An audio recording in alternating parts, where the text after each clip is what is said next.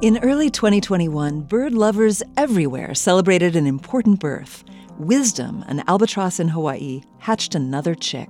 No small feat for the world's oldest wild bird, motherly wisdom is at least 70 years old. Unfortunately, wisdom's longevity is out of reach for many seabirds. Each year, hundreds of thousands of seabirds die in fisheries. This unintended mortality is known as bycatch, and it has inspired efforts at conservation. Albatrosses such as Wisdom are remarkable creatures. They can fly thousands of miles in search of food, and one species, the wandering albatross, has an impressive 11 foot wingspan. But many albatross species are endangered because of bycatch. They'll follow fishing vessels to eat unwanted fish and offal thrown overboard. They'll also try to steal the bait from fishing hooks. Like other scavenging seabirds, they get caught on hooks, injured when they hit trawler cables, or entangled in fishing nets.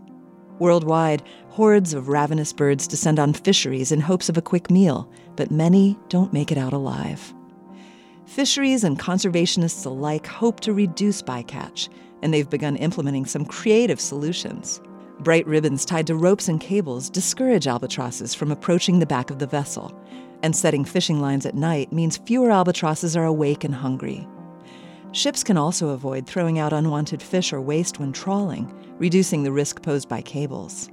Wisdom, the septuagenarian seabird, is aptly named. With seven decades of experience, she's learned to hunt wisely and survive, despite the threat of bycatch. With continued conservation, we hope to see more albatrosses soaring over the high seas. This moment of science comes from Indiana University. I'm Yael Ksander.